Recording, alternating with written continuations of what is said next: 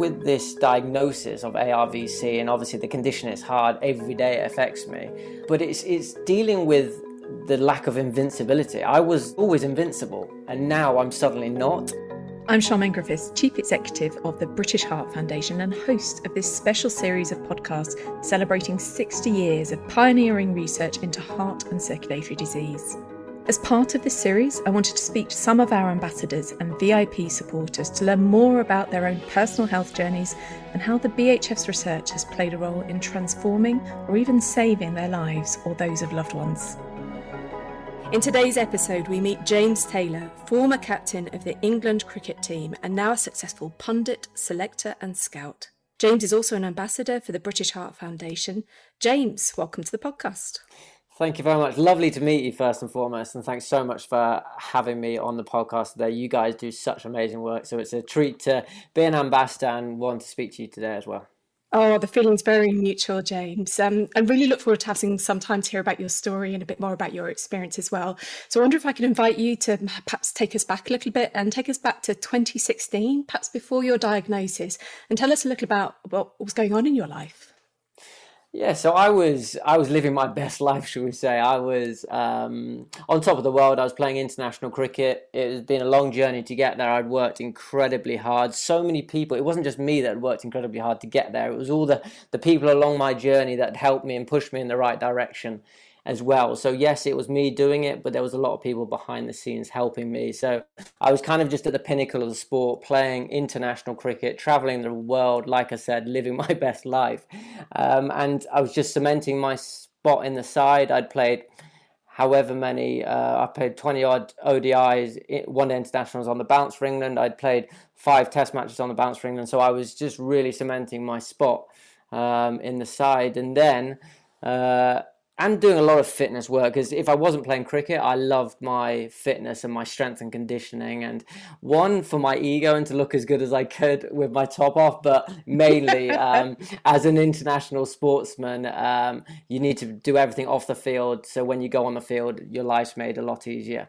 Um, so yeah, I, I love the fitness side of it, and as we'll go into it, I believe, and I'm sure it probably helped save my life. Um, being so fit and being in the shape I was in uh, when uh, things went south. Well, clearly your your love for the game show, shines through, as well as uh, you know, thank you for sharing a little bit about your personal motivations for staying fit there as well. But um, perhaps why don't we come to it? Tell us a little bit about your diagnosis and what happened. Talk us through it if you wouldn't mind, James. Yeah, I will give you a very brief description of what happened because it was a very long-winded story. It it happened actually. It, it was uh, just over five years ago. It happened early on. I think it was the 6th of April. It's terrible that I forget that day, but it was the 6th of April, I think. Um, so just over five uh, years ago, I was at Cambridge. It was ironically the first game of the season. Um, I'd previously had the longest period off that I'd ever had in my career. I probably took 10 days to two weeks off, which to most people doesn't sound a lot, but for me, that's a long time because I love picking up a bat, learning, trying to get better at my sport and my craft. And so I took a bit of time off. Then I went into the first game of the season, and then I think it was the second day of the game in Cambridge against Cambridge Universities. Um, that's when things went horribly wrong. Initially, I thought it was just in the warm ups about 10:30 a.m. I I thought that I had just bad anxiety, like the feelings of pains in your chest and nerves, but these were excessive, like heart palpitations, your heart flying through the roof, and I could physically see my shirt. My, uh, my heart beating through my shirt, which is never never a good sign. Um, and that's when I knew, and I said it to the guy. I, I, I swore in the phrase that I said. I swore and I said how bad my heart was. Um, and that's when I walked off the field. And uh, at 10:30 a.m. was the first and probably only time I thought I was going to die. I um, I just wanted it to end. I needed those feelings I had in my heart and how mental my heart was going. I just needed it to stop. Um, so that was that was just a weird sensation that I've never felt. I've never passed out before. I've never wanted to pass out or felt like I was going to pass out. On this occasion, I did. I stuck my head down the loo, the toilet, and tried to be sick. I couldn't. Right uh, I couldn't breathe at this point, um, and I just wanted to, it to end and pass out. Long story short, I got put on oxygen, and then um, the, the red herring in this whole process was that to, try and make me feel we were trying to conjure up an idea what was going on. And the, the physio at the time, I didn't have a doctor there, the physio at the time gave me a sugary drink, and that made me feel a little bit better, or what I thought made me feel a little bit better. So they thought it was low blood sugar, they thought it was a virus, and these were all just red herrings, um, taking us down a different path that we didn't need to go down. Um, and I got put on oxygen. I felt a little bit better, but still, imagine the worst hangover you've ever had in your life times 10. This is what I'm feeling. No matter what position I got into, I couldn't get comfortable. Um, cut a long story short, uh, we organised a doctor's appointment because I was still in a world of bother here. Um, yeah. For 6 p.m., the earliest doctor's appointment we could get was 6 p.m. in Nottingham. Bearing in mind, I'm in Cambridge. I'm in no fit state to drive, do anything.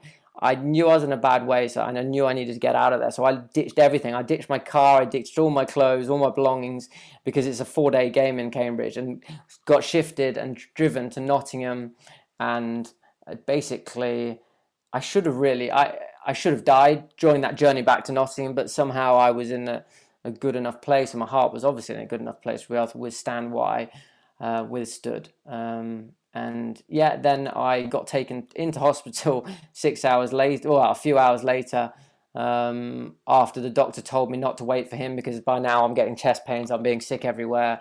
Uh, sorry, uh, shoulder pains, which is a sign of a heart attack. I thought this is weird because I haven't been to the gym for a few days. Um, and then uh, I told the doctor this, these symptoms, and he said, "Don't wait for the ambulance; it'll be quicker to go straight in." My yeah. mum and my wife took me. Um, and yeah, that's that's when the doctors hooked me up to the machines, and I'll never forget their eyes and their faces and their expressions when they hooked me up and the noises that the machines were making. I used to watch Casualty a lot when I was younger, so you kind of you go into those rooms where the action happens and every, all the doctors are running around. That's where I was, and these this is where the the machines were making these most horrific sounds of my heartbeat. And so when they plugged me up, the noises were extraordinary. My heart rate was going at 265 beats per minute, but also out of rhythm. So um, that yeah, that was not in a good place. They they were they were seconds away from putting me to sleep and like and shocking me back into rhythm. Uh, but the drugs that they gave me uh, eventually worked, and I went from straight from 265 beats per minute to uh, 60 beats per minute. And then again, I was sick everywhere because obviously my body's just been through so much. Um, so yeah, and that that's that was the first phase of realizing how serious this was. And they said I'd done the equivalent of five to six marathons on the bounce. That's what my body had done through that prolonged period of time. Uh, and my, what my heart had gone through. Um, so yeah, that was the first kind of initial seven, six, seven hours of my life as I knew it being over. And at the time, I'm the most positive guy in the world, and I thought I'm I'm still going to be fine. In my head, I had Sri Lanka, so England, because I was in the test team playing cricket for England. In three weeks' time or so, England were playing Sri Lanka, and I trained my whole life to be where I was playing cricket for England. I wasn't just going to give it up for nothing. And I said to the doctor as soon as I went into hospital, I said, "It's fine, just get me ready for three weeks' time." and it will be fine. And and then obviously it didn't pan out because I realized how serious and I was how fortunate mm. I I was to to survive what I did go through. And that must have been really scary. You mentioned your wife and your your mum were there, and and family must have been uh, really scared for you as well. So I'm sure it's affected them profoundly as well. I can tell from everything I know about you and speaking with you how positive you are. But you must have had one mind on your family around you as well. Yeah, but as a as a sportsman, you're quite single minded, and I don't mind. I'm a far more. I was pretty. I did have a good perspective on life for an international sportsman, but now I'm I've got a greater perspective on life, and I was quite single minded. So naturally, I'm thinking about surviving at the time. But as time goes on, I was so it makes you realize how lucky you are to have good people around you. Yes, my family, you, I kind of take that for granted because I, I hope that would be the case. But my wife, she, so she was my girlfriend at the time. We'd been together a long time, but now my mm. wife, she was incredible. For example, the sacrifices she took. Uh, she's a teacher. She took a term off work to be my carer. Um, uh, and she's made so many sacrifices um, al- along the way to help me. Like she, I was very lucky. I was in hospital for three weeks, and she um, was only outside the room, my hospital room, for six hours in those three weeks. They let her sleep in the same room on the, on a camp bed, which is incredible. One, incredible from the nurses and the doctors, but good from her. Sleep, uh, the first day, I let her sleep on the floor. I gave her a pillow. I'm very generous, uh, so I gave her a pillow, and she slept on the floor. And then they gave her a camp bed. But the, so she went. She was only away for six hours, and that was just to make me food and bring it back. Oh. Um, so she she she's a, a, rock, and I think that is very important to have those good people around you. And I was very fortunate, not just my wife and my family, but I was one of them. When people were in hospital and somebody said, "Oh, do you want to go and see so and so in hospital?" I was like, no, nah, I'm all right, thanks. I always shied away from it because it's not an, hospitals aren't deemed to be nice places, are they? Uh, but the savior was I had so many visitors; it was unbelievable, and that really got me through those tough times. Seeing friendly faces, even people that you didn't know as well, but they took the time to come and see you because it meant a bit to them, uh, mm. was incredible, and that really helped.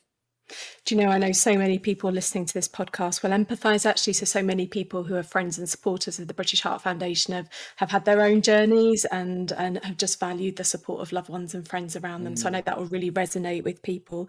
Now, um, perhaps I'll come a little bit, if you don't mind, just to the condition. So, I know the condition that you actually were diagnosed with and have was, was actually quite rare, wasn't it? Mm. So, if I pronounce this right, James, correct me if I don't, arrhythmogenic right ventricular cardiomyopathy, or ARVC for short. So that's a, quite a rare condition. So tell me a little bit about perhaps the moment of your diagnosis, and also, as you said, how that felt given the fact you were very single minded about getting me out again in three weeks. That must have been a really difficult moment. So tell me a little bit about that. Yeah, it, it was incredibly difficult. Like I said, I dedicated my whole life really to initially it was just playing ball sports and whether it was football rugby or cricket i was going to be a professional sportsman in my mind that was all i knew and eh, throughout the journey it took me to cricket and so many sacrifices along the way being also being one of the best players in the world like that's what you've worked your life for and it, when that gets taken away from you, that is, yeah, it's incredibly hard because you've lost your earnings and your life, what you know, but that's the biggest ego dent. That was probably the hardest thing. When you're used to being the best and being that professional international sportsman walking down the street and you're not that anymore, it is it's quite hard. So you have to get over that very quickly. And that was probably the hardest thing. And and with this um, with this diagnosis of ARVC, and obviously the condition is hard, every day it affects me. Um, but it's it's dealing with the lack of invincibility. I was I was always invincible, and now I'm suddenly not, and I was so fragile. I was so ill after it initially hit me. That's why also I, it took me a bit of time to get over. ARVC is. It's, for those that don't know what that is, they might know a more global case in Fabrice Muamba. Anybody that says, What have you got? I go, Well, do you know the footballer Fabrice Muamba, the one that effectively died on the pitch? And uh, I've got the same as him. It affects me every every single day. Uh, like people don't know. For example, I can't lie on my left side when I initially get into bed because I feel my heartbeat and my irregular heartbeat all the time. I second guess jogging across the road because I don't want to raise my heart rate because when I raise my heart rate, that's when it gets dangerous. I don't have caffeine. I can't drink too much. Um, there's so many things. You're always second guessing everything but at the end of the day i know how fortunate i am to be alive and and i live a great life uh, and i know how lucky i am. My goodness. Well thank you for being so honest and sharing that and and also describing what it's like right now for you today as mm. well. So you've talked about some of the limitations like thinking about running across the road and sleeping on your left side. So can you exercise? What's the advice for you at the moment? What and what do you because you clearly love it as well. So what do what mm. do you mm. enjoy yeah, so I so I was I, like I said I was really ill that first year. It took it takes you a lot of time to. It's a new body. It's a completely new body I, I have. Obviously, I've had an op, I've had a couple of one minor operation, one major operation, um, and that takes a little bit of getting over itself, uh, and that affects the heart in certain ways. But I was just really ill, full stop. Um, and once I got over that, and I learned my new body, and I learned what I can and can't do um, that helps. And it's just gaining your confidence again. It's so funny because I was super confident in my body as an international athlete, and then you have your insecurities also as an international athlete. Uh, but one thing I was so confident was my body. It's flipped on its head. Now I'm I'm really confident in myself because I know myself really well, and and going through everything, I've learned a lot. But now I'm really uh, insecure about my body and how it works. So it's funny how it's flipped on its head. Um, but yeah, it's it's it, I lead a good life, uh, even though I have these issues day to day. I lead a very very happy life, and I can, I can exercise, and I'm gradually exercising more and more because I'm I'm learning my limitations, I'm learning my boundaries, and also my body's getting used to the way it is now, which helps. And it must have been a shock to your teammates as well, because you, you, guys must be really closely knit. You've been, you know, training and working together so much. So just tell me a bit about that and what that dynamic was like. Yeah, it was funny because I I hid this from everybody for a week. Um, so when I was in hospital, I hid it from uh, most of my teammates. Obviously, the the team needed to know because I was meant to be playing a game, and and when yes, this is going to sound weirdly confident, but as an international sportsman, when you're not playing in a game, in a domestic game, people know you're not playing in a game. So it was, so the club had to make an excuse to say I was ill. That's the reason why I wasn't playing. And um, so I hid it from everybody for a week.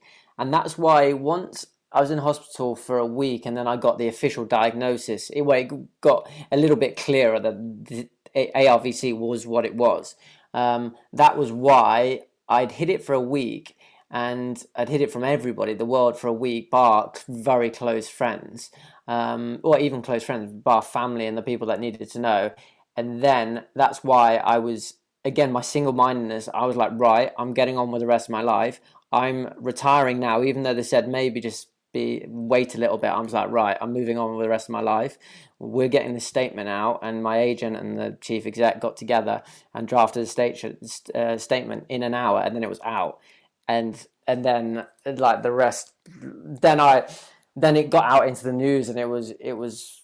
It, I got the ego boost I needed to because it was like I died. It sounds really funny, but if you if you ever wanted, if I ever wanted to know what it was like to die, I saw it like because of the outpouring of emotion.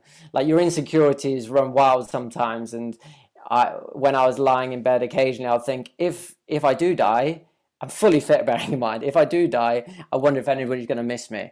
And I died on that day when I retired and it was just exactly what I needed. I was really low I was down and the outpouring of emotion from yes people I knew but social media can be a really dark place and brutal as a sportsman, but I got the best of social media. It was incredible. Uh, I got 24 million uh, mentions or notifications about me in the first two hours of it being announced.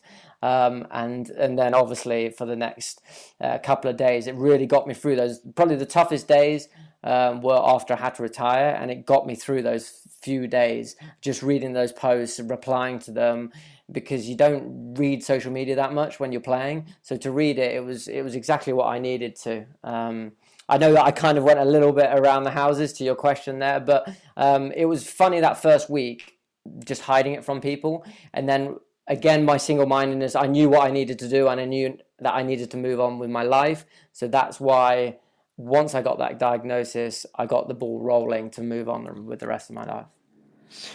So I get that such that sense from you of drive and purpose. So how did you even start to think about what next? So you've kind of you've written your statement, and I'm so delighted you got the outpouring of love, and, and I'm I'm, I'm glad to hear that how much that meant to you. My goodness! But how did you even begin to start to think about what next? and that that's again the the insecurities of life when you've done something all your life and that's taken away from you i and i was only 26 like as a sportsman you have people pushing you in certain directions and preparing you for the rest of life. But I'm 26, I'm at the start of my career and I'm playing in international cricket and I'm fit. I'm expecting to play until I'm 40. I'm one of those guys that I'm believing I can play till when I'm 40.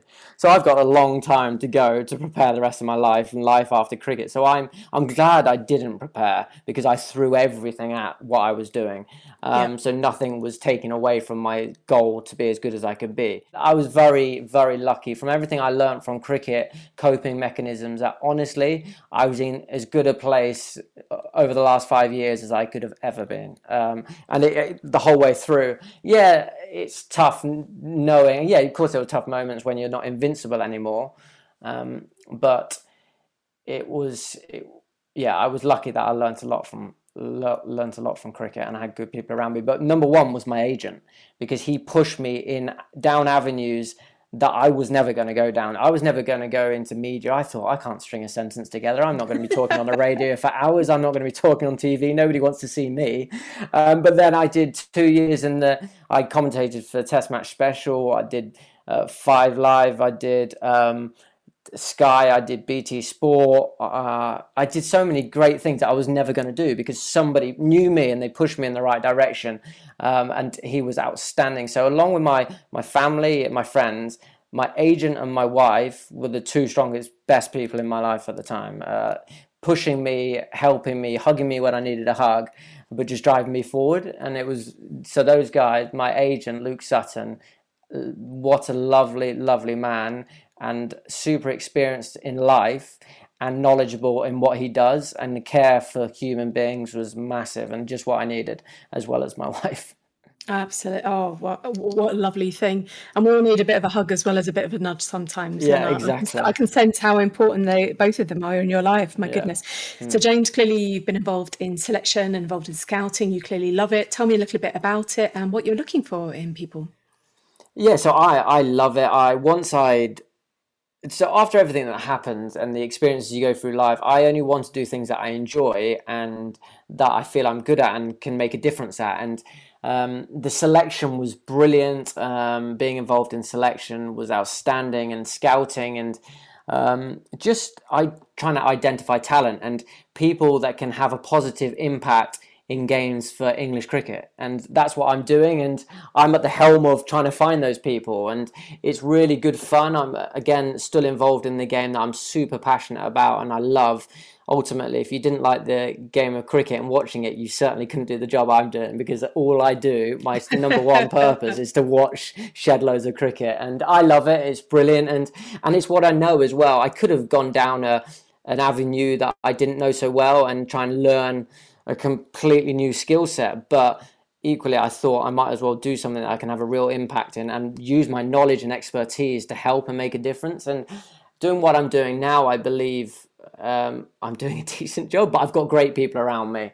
Um, obviously, we're number one in T20s, number one in ODI cricket, and getting better and better at Test cricket, which is ultimately the hardest format um, and the longest, most draining, and most skill is required, I believe, in the longer format. And that is certainly an area that we're getting better and better in. But um, I, I love everything I do in my roles. Um, as as now as a head scout and a head England scout, and then previously as a selector, it was uh, I'm very fortunate to work with great people and also be able to have an impact in the game that I love before I was involved in selection and scouting, I was uh, a coach for England 19s, did a bit at Northamptonshire as well.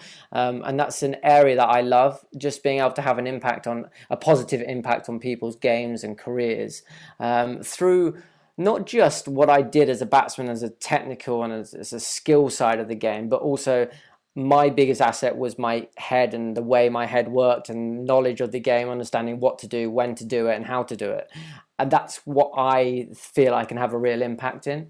Um, so it's not just the technical and skill side of it. I love the mental side of the game as well. I guess um, looking back at this incredible experience and with the fortitude you've come through it with and the strength of spirit you, have demonstrated, what do you think you've learned about yourself? What, what's is there anything that surprised you? Um... Yeah, this is a good one. Like it's it's hard not to blow your own trumpet when you think it. Go for think it. about it. No, no, no. I no, I, I won't. But it's it's interesting because I love it sounds funny and this is very single-minded again and thinking about myself but i love learning about myself and and what i've and how i can do things better what i do well and and how i can uh, be positive in an environment. And I, I'm and I I'm intrigued to know how I respond in certain situations as well. And that's why as a cricketer I try to get so many experiences under my belt um, because you never know when you can learn. In, life now, you never know when you can learn and who you can learn from and and what you can learn from and and that's that's what I do love. I it's probably the proudest thing I've done. I like I said in sport, I achieved some things, but going through and being able to be pretty solid mentally, going through what I've gone through, that's probably the proudest thing I've I've done. Um, I've learned that I can be very honest and I know what I want and how I want to uh, get it done. Um, and also, it, it, just, I know that I'm a far better person now. I'm not, I'm more present. My wife loves it that she, don't get me wrong, she liked it when I was a professional sportsman, but she way prefers it that I'm not now because I'm present. I'm in the room. Um, I can focus on on her and what we're doing and planning. And whereas before I was just so focused on how to get better and what I needed to do, um, I was definitely not present in the room with her on most occasions. So she loves it, and we we live. A, I live a lot more rounded and more fulfilled life, having gone through all the experiences I've gone through. I'm I'm a lot tougher. Like now, I'll be a way better captain. I was a decent captain, technically. Um, like tactically as a cricketer but now with all the experiences that i've gone through like dealing with people understanding mm. like empathy and um, understanding people better through my own experiences. I'll be I'm a far more rounded person, uh, and and I love to try and help more now than I did before. I I did when I was a player, but now. I, am in the room. I'm more present. I'm thinking more widely than I did before. I, yeah, I've just learned so much um, about life and me as a person and people around you, and also what matters in life, mm-hmm. um, and those things that really don't matter. And at the time, uh, you think I I was thinking about it before. I was thinking like what you're doing at the moment you think is a really big deal, but in the great scheme of in the big scheme of things, it means nothing to a lot of people. So when something's gone wrong, it, you think it's the, the world's ended, but it really doesn't mean too much to most people in the world. Uh, but it's all relative, and that's what I did learn. Um, that the things are relative um, in life and just make the most of just make the most of what's going on in front of you.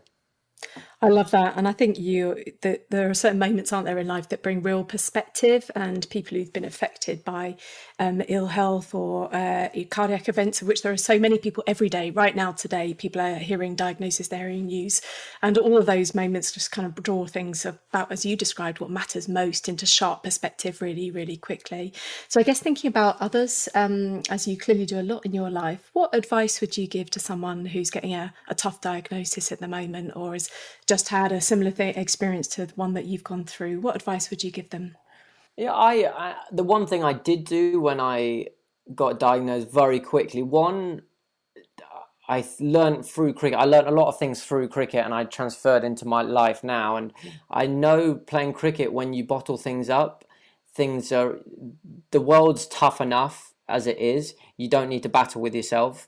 And so, why one piece of advice is speak to people, be open. As soon as this happened, I took to social media. I, I spoke to people, I helped people, I got people to help me because I was really honest.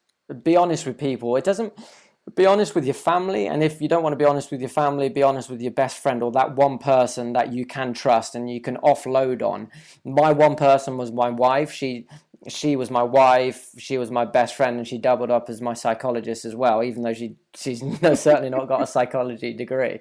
But um, you need that person to offload on to that understands you and just to open up and be honest with. So that's massive. So that's number one. Number two is think about the things that you can do, not what you can't, because there are so many things in my life that I can't do. However, there's plenty of things that I can do, and that's the, the positive. Just take the positive route.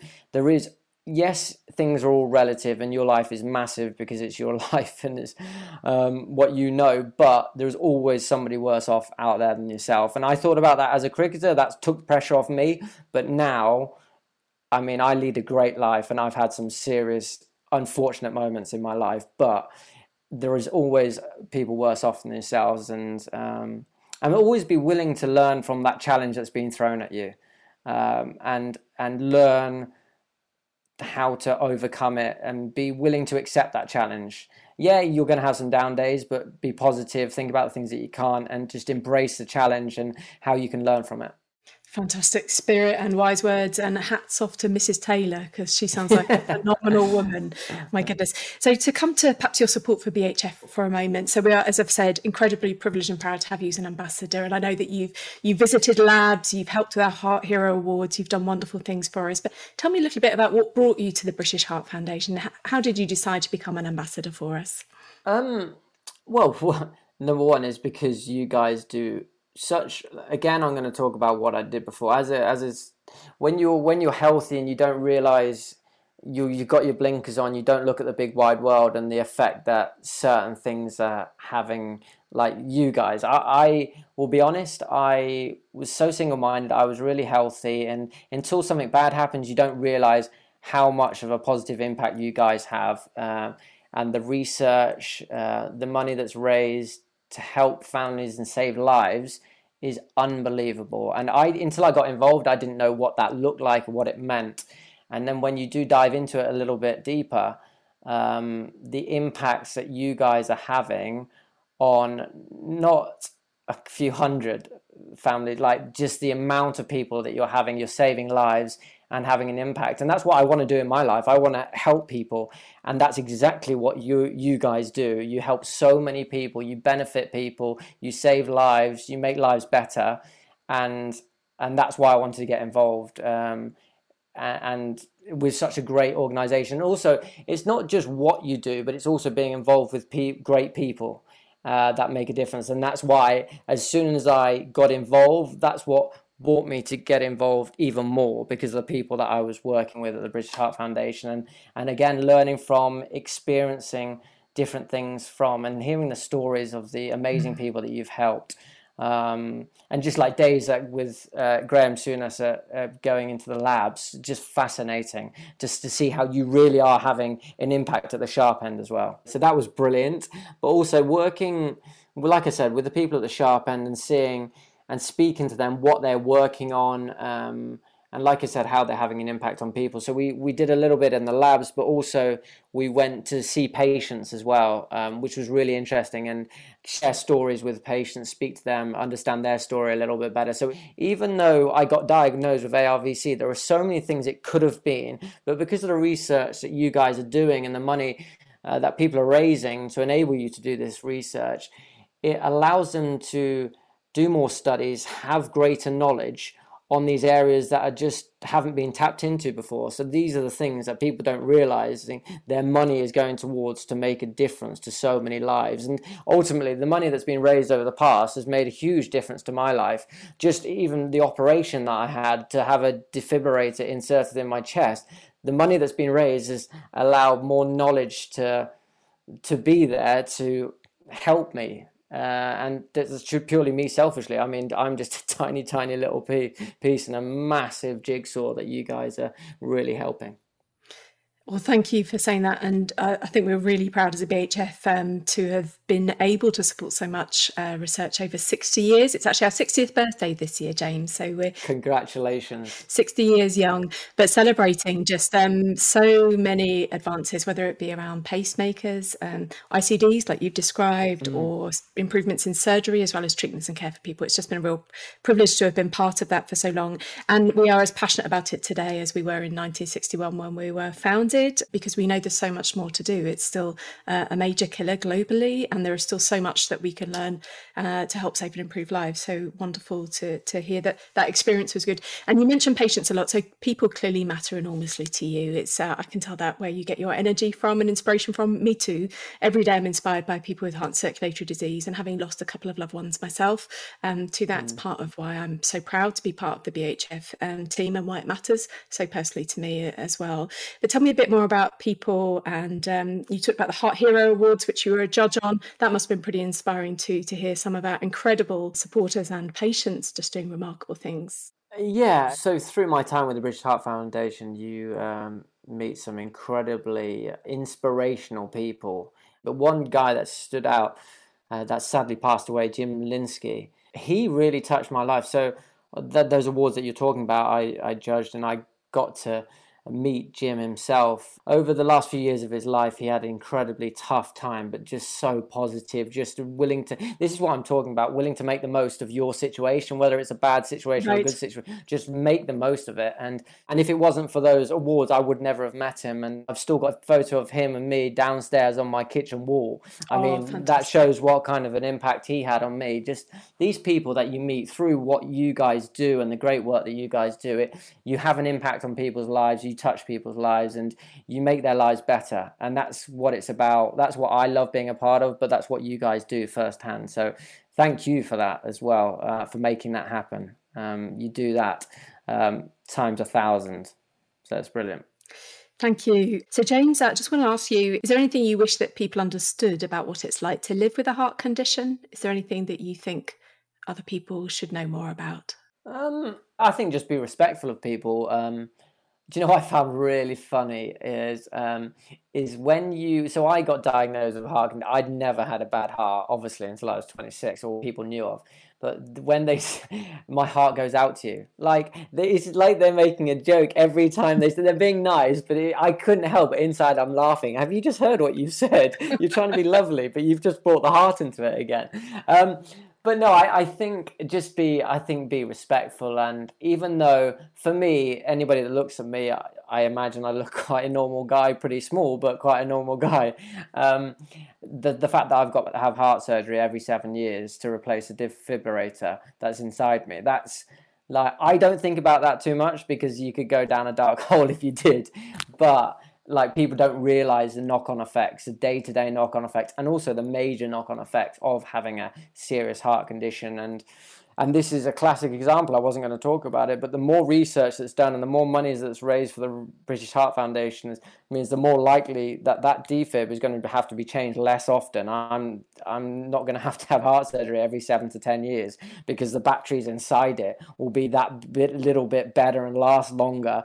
So it can be every 15 years maybe that I have major heart surgery. Just little things that people don't think about but make a difference on people's lives and including mine and an important reason for us to keep powering that research because as mm. you said all of the little steps add up to big differences and impact on people's life um, in a way exactly. that you've so kindly shared with us today so, James, I was going to say a massive thank you for both sharing your story so honestly, but just being so inspiring and um, sharing your journey, the impact it's had on you, what you've learned about yourself, and the amazing family and support that you have around you, including your fantastic wife, but also for everything that you do for us as a British Heart Foundation ambassador. It makes a really big difference, and I know that people will love hearing your story today. So, thank you.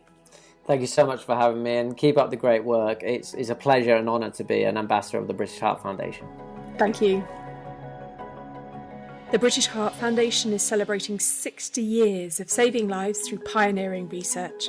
Over the years, we have put over £6 million into researching ARVC in order to better understand the causes and to help develop new methods of treatment and prevention. As we celebrate our 60th birthday, our eyes remain firmly fixed on the future and what we hope to achieve over the next 60 years. We want a cure for heart failure, better treatments for stroke, ways to prevent vascular dementia, and so much more. The BHF have been part of breakthroughs like heart transplants and pacemakers, stents and clot busting drugs, and our goals for the decades ahead are even more ambitious. If you would like to fundraise in honour of the BHF 60th and be part of helping us continue to save lives, then please visit bhf.org.uk forward slash birthday. For more inspiring stories from our high profile supporters and our patient community, please listen to and follow the ticker tapes on the BHF website or wherever you get your podcasts. And to everyone listening, thank you for joining us. I'm Charmaine Griffiths. Bye for now. The stories, recollections, and opinions expressed in this podcast are those of our special guest and not those of the BHF. If you, our listeners, have any health concerns, please seek advice from your GP or health professional. For more information about any of the conditions discussed in this podcast, please visit BHF's website, bhf.org.uk.